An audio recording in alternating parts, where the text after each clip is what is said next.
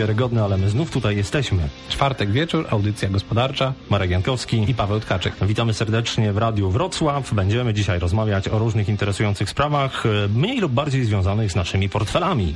A zaczynamy od portfeli siedmiu sporych całkiem firm, e, które dzisiaj spotkała bardzo przykra przygoda. Ukradli im. Nie. Urząd Ochrony Konkurencji i Konsumentów zwołał konferencję prasową i powiedział 411 milionów złotych kary. Za co? Rekordowa kara dla firm cementowych za to, że się zmówiły i podzieliły sobie rynek między siebie. E, a Urząd Ochrony Konkurencji i Konsumentów powiedział, że... Wykrył to. Wykrył to. Aha. A wykrył to między innymi dzięki temu, że dwie z tych firm, widać takie, którym słabsze warunki w negocjacjach z konkurencją przypadły, zgłosiły się i powiedziały, my chcemy... Uprzejmie donoszę. Ja, ja powiem na tamtych, ja na nich powiem. No i y, dwie z tych firm, wiadomo które, bo, mhm. bo jedna z nich w ogóle nie dostała kary, druga, druga dostała 5% swoich rocznych przychodów, mhm. a pozostałe dostały 10% rocznych przychodów mhm. i to jest najwyższa kara, jaką UOKiK może wymierzyć. Ja rozumiem. E, ale co, y, to jakby rozwalili cement, a kiedy się wezmą za beton z PZPN-u? to jest organizacja, która nie podlega UOKiK-owi, ona podlega pod y, UEFA, FIFA i takie zagraniczne różne. Myślisz, że oni mają taką broń, żeby rozwalić ten beton? Mm, FIFA i UEFA? FIFA i UEFA. No, oni sami są głównym betonem. Aha. Przenieśmy się teraz y, w dalekie kraje. Panasonic, proszę pana, kupił Sanyo. O, proszę. A sprawa jest o tyle ciekawa, że Łokik mógłby się nią zainteresować. W ogóle interesowały się nią różne urzędy antymonopolowe. A wiesz dlaczego? No nie wiem, powiedz mi. Dlatego, że Toshio Ue jest kuzynem Konosuke Matsushity.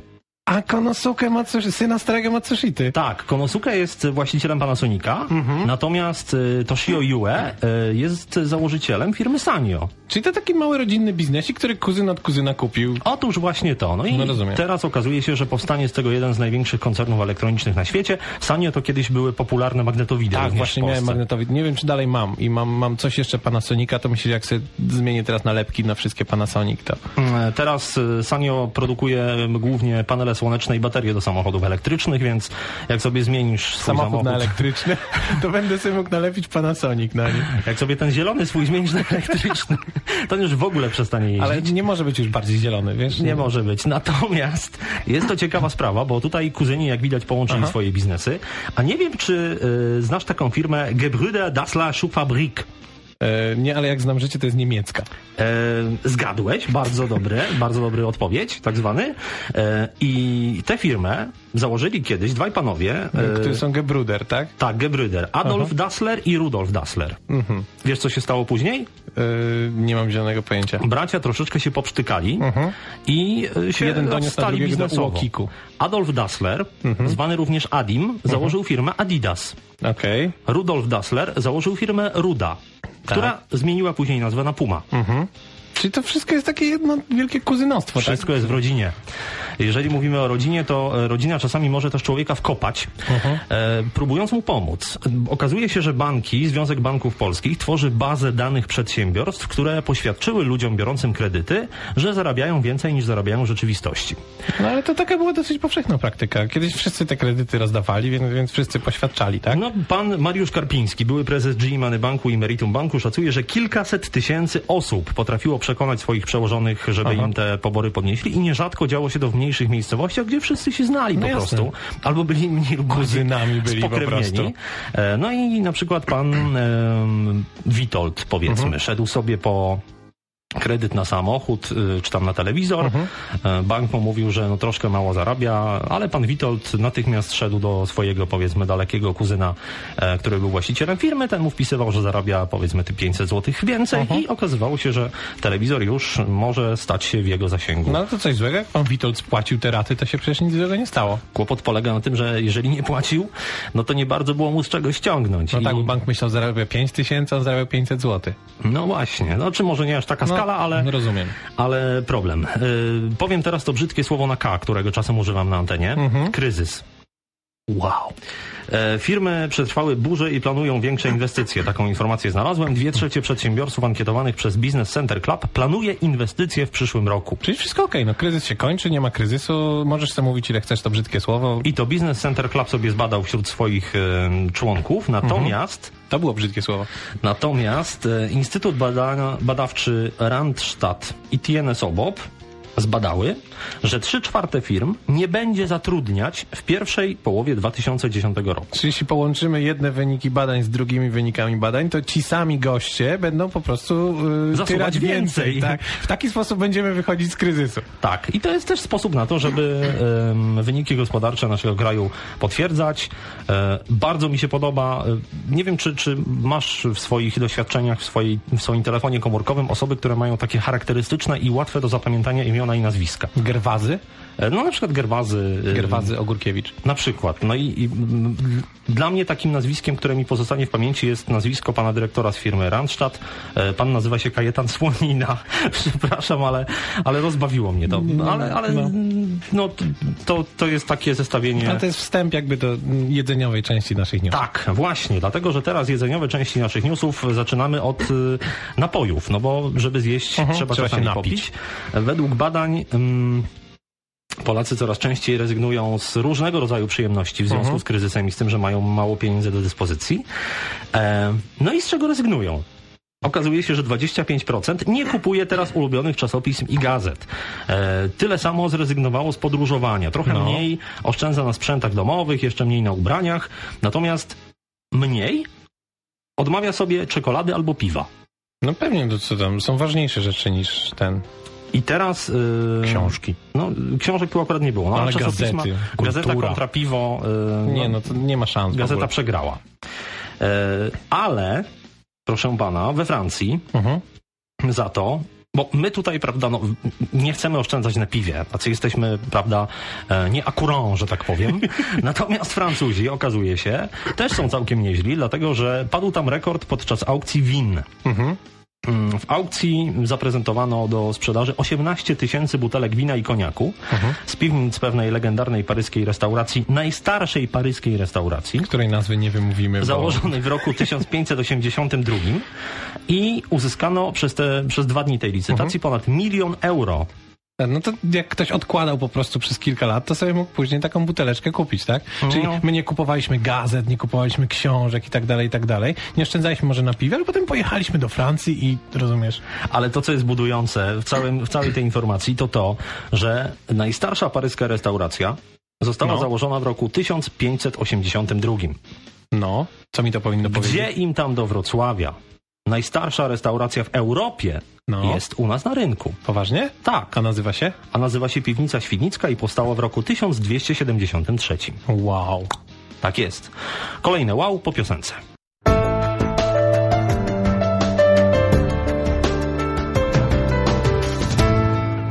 Dokonaliśmy wiążących ustaleń związanych z rozmową, którą za chwilę odbędziemy. W związku z tym możemy niniejszym przedstawić naszego gościa, a nawet jak mówią niektóre panie gościnie, którą jest Anna Robotycka z firmy Amrest. Dobry wieczór. Dobry wieczór. Anna zajmuje się w Amreście, y, takie ma skróty na wizytówce CSR i, i PR. Co to znaczy? Co, co to jest CSR? CSR jest to skrót e, od e, bardzo fajnego pojęcia, które zwie się po angielsku Corporate Social Responsibility. Czyli A- umowy społeczne... yy, Społeczna odpowiedzialność, odpowiedzialność. biznesu. Tak, tak, Dokładnie. tak, to na Mówiąc po polsku, tłumaczyli. jest to społeczna odpowiedzialność biznesu. I czym się zajmuje ktoś, kto się zajmuje CSR-em w Amreście? Zajmuje się ta osoba właśnie, powiedzmy sobie, tą ludzką twarzą firmy, Mhm. e, bo to jest e, dosyć, e, dosyć, istotna, do, dosyć istotny aspekt funkcjonowania. E, Myślę, że nie tylko akurat mojej firmy, ale też wielu innych e, podmiotów na rynku. Mhm. A Ale czy to jest właśnie, zaraz, zaraz, bo czy to jest tak, że jeżeli firma nie ma kogoś takiego, to znaczy, że jest społecznie nieodpowiedzialna? Niekoniecznie, chociaż e, może być i tak, że firma nie zdaje sobie do końca sprawy z akurat tego elementu, e, który znajduje się właśnie u niej. Czyli skupia się na biznesie, a niekoniecznie na tym, jak jest odbierana przez ogół. Dokładnie. Czyli to, że ma ludzką twarz, to znaczy, że jakby y, zależy jej na tym, żeby być odbierana pozytywnie przez, przez y, jakieś tam otoczenie społeczne, w którym działa. Znaczy tutaj akurat już wtedy wchodzimy w, w ten aspekt PR-u. Jeżeli akurat Aha. firmie aż tak bardzo zależy, żeby em, pokazywać, jak ona jest odpowiedzialna społecznie, jak bardzo jest ludzka, to powiedzmy sobie, że może przejść właśnie na tą stronę zbytnio odpowiednio PR-ową i robić ten CSR, czy też być odpowiedzialna społecznie tylko po to, aby się tym chwalić. To teraz zdradźmy tajemnicę, że całe ro- rozszyfrowanie tego skrótu z wizytówki, tego CSR, wzięło nam się stąd, że zbliżają się święta i tak nam się skojarzyło, że taka firma odpowiedzialna społecznie to jest taka, która może, nie wiem, paczki z dzieciom z domów dziecka funduje na przykład. To o to chodzi?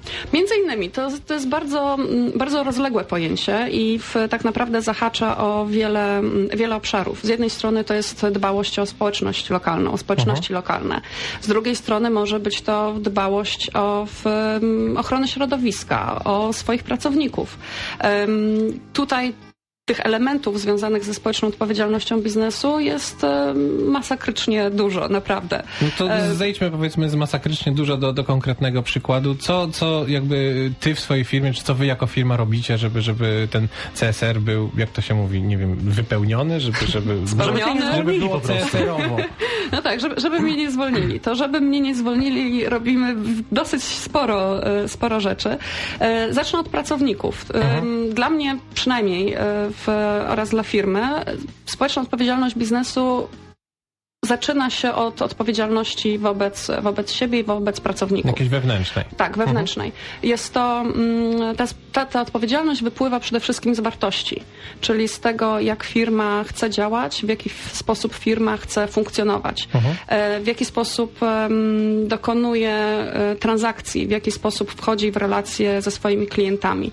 Przekładając to na konkretne rzeczy, mm, jest to spełnianie wszystkich, e, wszystkich zobowiązań wobec pracowników, plus coś jeszcze. A to mi brzmi tak bardzo korporacyjnie, to znaczy mamy jakąś misję, mamy, wyznajemy pewne wartości i tutaj no, mamy człowieka, który pilnuje tego, żeby rzeczywiście te wartości stawały się rzeczywistością.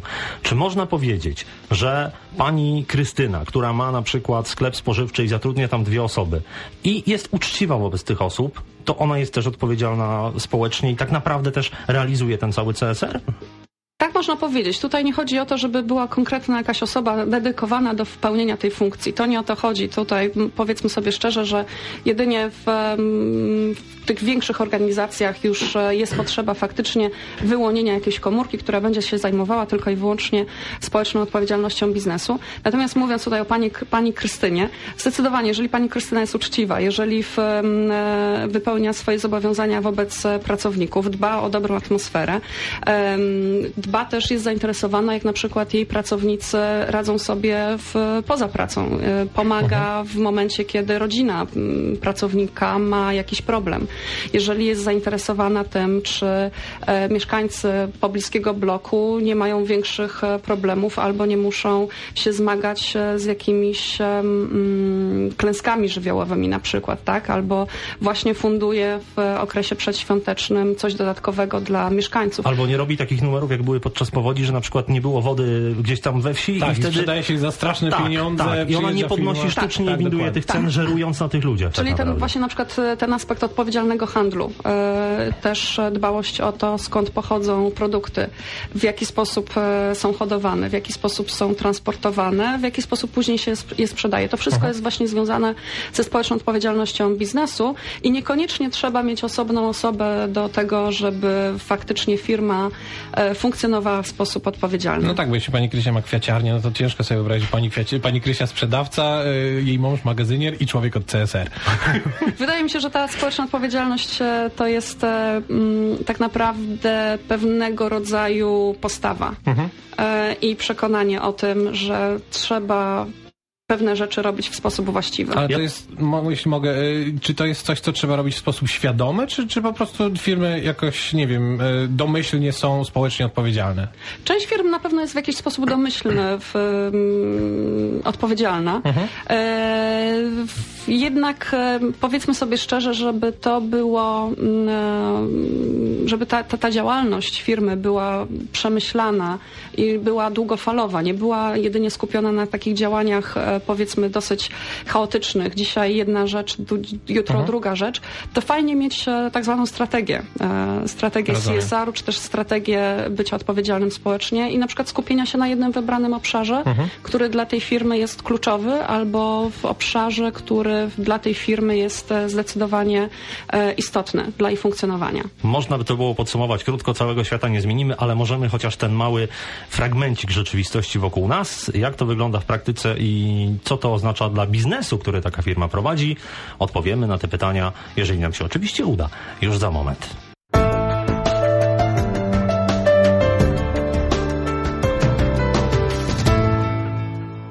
Radio Wrocław, witamy po przerwie. Naszym gościem jest dzisiaj Anna Robotycka, menedżer społecznej odpowiedzialności biznesu i public relations w Amreście, tak? Rozmawiamy I to, sobie... i to nie z kartki czytałeś? No, ja pamięci wszystko. Jestem pod wrażeniem. całą piosenkę. Powtarzał, powtarzał, siedział taki cichy w kąciku, skruszony i już teraz wiemy dlaczego. E, rozmawialiśmy o tej społecznej odpowiedzialności biznesu właśnie i tak cały czas się zastanawiałem, czy przecież firma nie jest od tego, żeby zmieniać świat na lepsze, tylko żeby zarabiać kasę. Więc czy to można pogodzić? Czy firma będąc no właśnie odpowiedzialną społecznie i tak nastawioną bardzo otwarcie i pomocnie dla yy, społeczeństwa, które jest wokół niej, może też na tym zarabiać?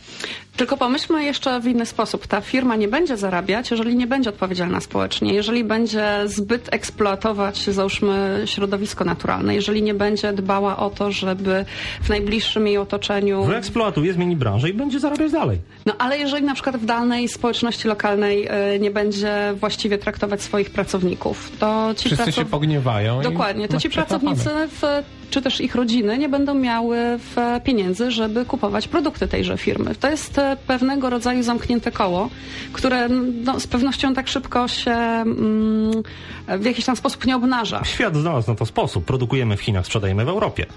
No ale y, tak, tylko te Chiny też kiedyś się nam, y, powiedzmy szczerze, wyczerpią, tak? I, no i Chiny i... coraz są bogatsze jednak i coraz więcej też kupują. No ale w zeszłym tygodniu czy dwa tygodnie temu mówiliśmy, że Chiny też jakby eksportują swoją produkcję do Egiptu, do, do Egiptu teraz. Tak. Także jeszcze mamy kilka krajów w kolejce, w których możemy produkować, ale nie, no, jest taki case, tak, że całe osiedle się obraża na panią ze spożywczaka i nie kupujemy.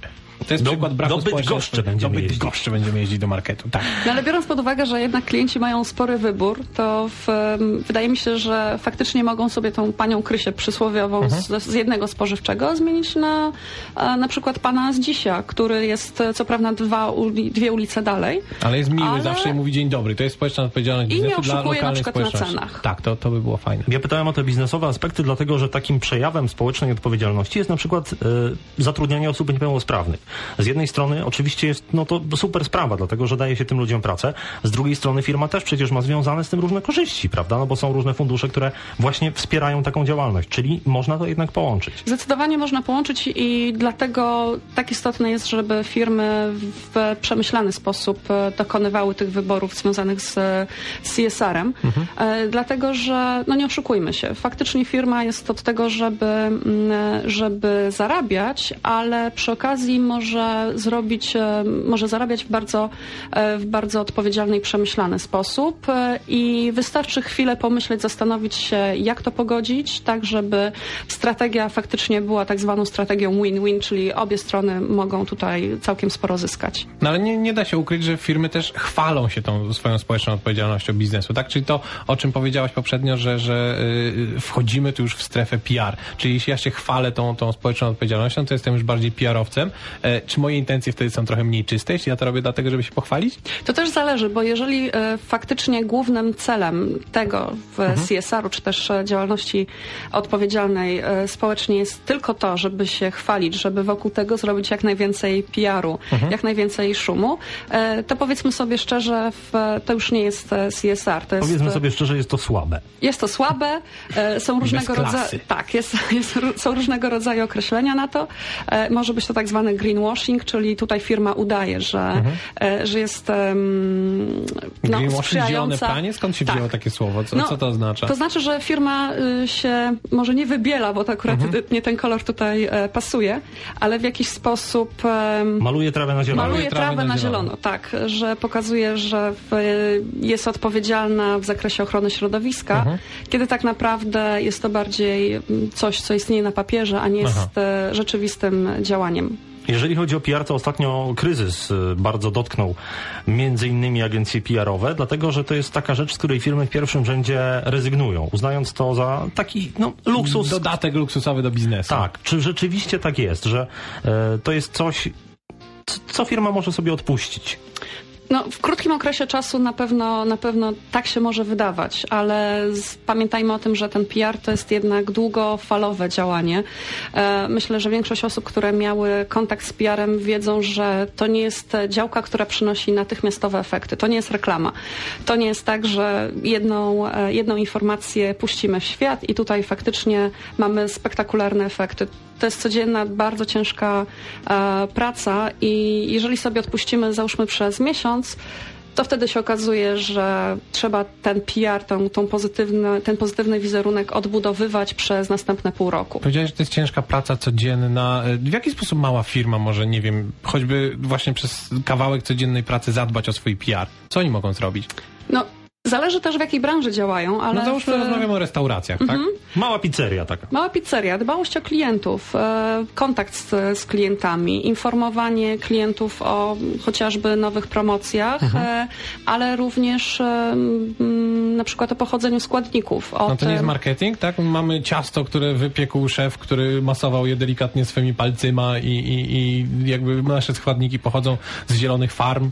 W pewnym sensie w małych firmach ten PR i marketing są um, nierozer nierozerwalnie złączone. Wiele firm to robi, tylko sobie nie zdaje sprawy. Dokładnie. Nawet I, nie wiedziałem, że mówię prozą. I ta granica między, między marketingiem a PR-em w mniejszych firmach nie jest może tak wyraźna. Rozumiem. powiedzmy sobie, że na bardziej zaawansowanym e, etapie PR powinien już e, skupiać się na budowaniu relacji, na bardziej no, powiedzmy sobie... Um, relacji z klientem. Relacji z klientem, ale też mhm. na przykład ze społecznością właśnie lokalną, z władzami lokalnymi. Czyli znowu wracamy do CSR-u. Również, ale na przykład do czegoś, co, co w jakiś sposób zahacza już o tak zwany public affairs, czyli, mhm. czyli w, chociażby relacje z, z władzami miasta. Fantastycznie, bardzo fajny temat. Będziemy go kontynuować tuż po piosence. Z tego co wiem, pojawi się również jakiś dźwięk inny niż piosenka. Posłuchajmy zatem, co się wydarzy.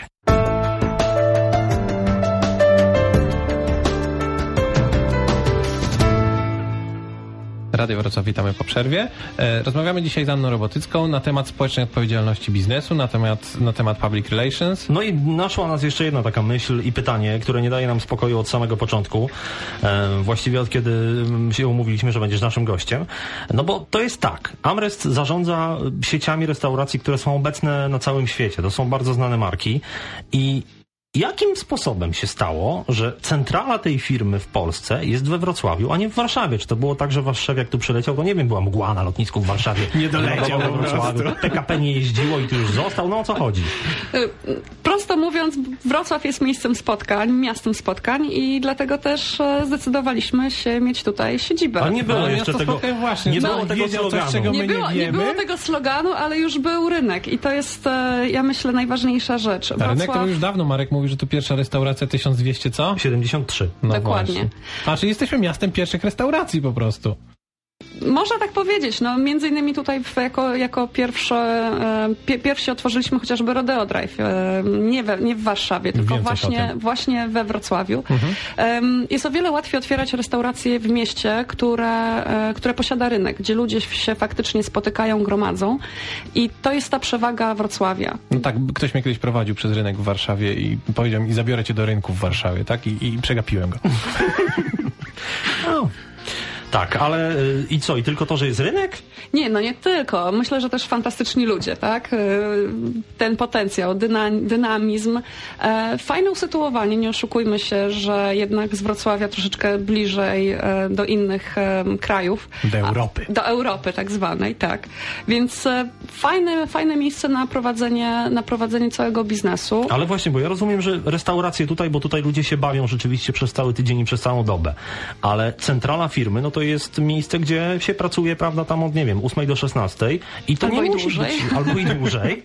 E, I to nie musi być wcale e, miejsce jakieś bardzo rozrywkowe. To musi być miejsce, gdzie są potencjały kadr biznesowych tak naprawdę ale całość biznesu restauracyjnego zakłada jednak e, bardzo bliski kontakt e, z restauracjami. Nie można prowadzić tego biznesu w jakimś oderwaniu, będąc właśnie w Warszawie, kiedy jednak pierwsze restauracje to był Wrocław. Tutaj trzeba mieć ten kontakt, e, codziennie prawie być w restauracjach, codziennie patrzeć, jacy przychodzą klienci, co zamawiają, jak idzie biznes tutaj nie można sobie pozwolić na takie um, sterowanie, powiedzmy sobie, z dużej odległości. To jest Czyli troszeczkę jesteśmy tak? To, co nasi ludzie przychodzą do, znaczy wrocławianie przychodzą do restauracji, zamawiają, to się rozchodzi później na całą Europę.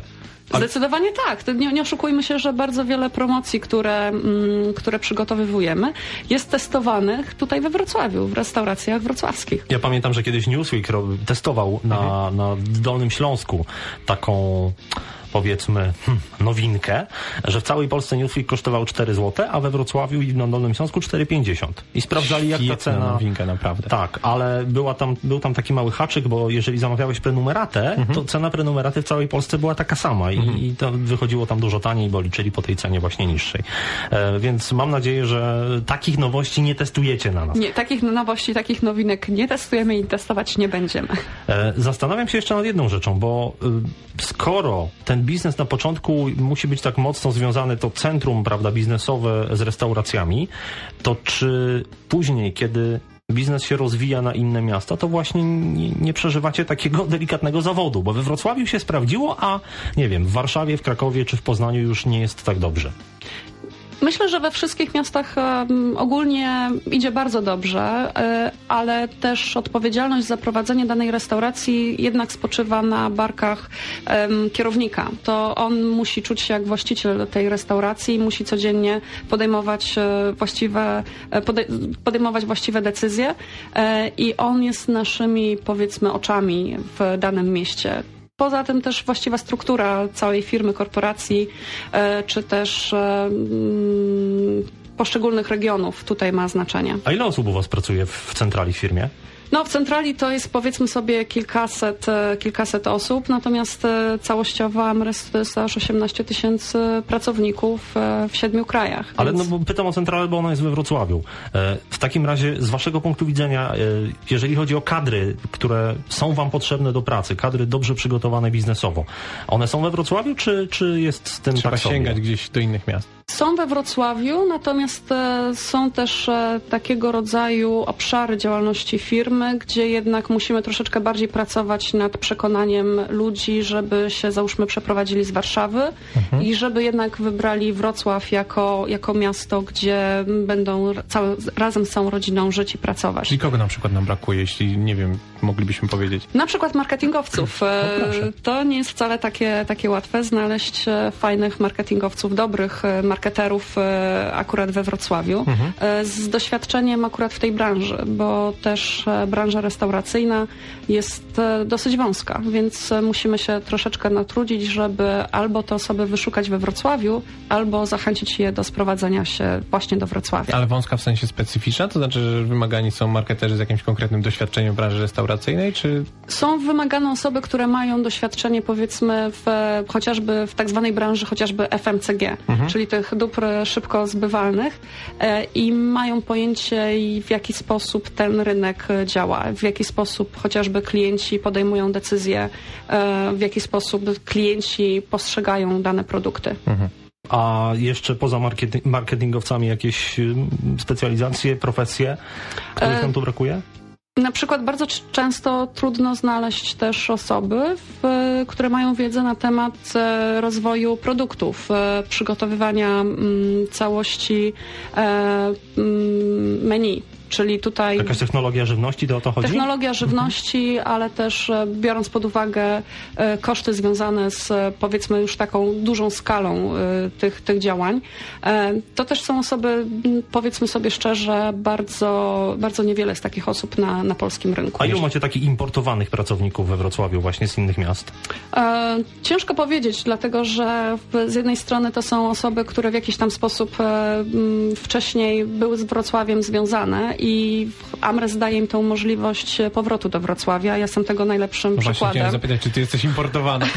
No, przez, przyznaję się niestety do romansu z Warszawą przez, przez jakiś czas. No to rzeczywiście Wybaczamy brzydka rzecz. ale wybaczymy. Dziękuję bardzo. I właśnie dzięki Amrestowi em, powróciłam do Wrocławia i to akurat e, ta firma dała mi tą możliwość, Ale to żeby... ciekawe, co mówisz, bo jakby jeśli słuchają nas ludzie władni we wrocławskich uczelniach, to są kierunki, które powinniście otwierać, tak? Czyli marketing z, z nakierowaniem na FMCG i, i, i właśnie technologia produktu, tak? Tak, technologia żywienia chociażby. To, są, to są ciekawe obszary. No myślę, że wszyscy ci, którzy zastanawiają się nad wyborem drogi życiowej, mają w tej chwili co najmniej dwie dodatkowe możliwości, e, ku którym warto się skłonić. Dziękujemy bardzo serdecznie. Naszym gościem była dzisiaj wieczorem Anna Robotycka z firmy Amrest. A za uwagę dziękuję Paweł Tkaczyk i Marek Jankowski. Spotkamy się, jeżeli wszystko dobrze pójdzie, za tydzień.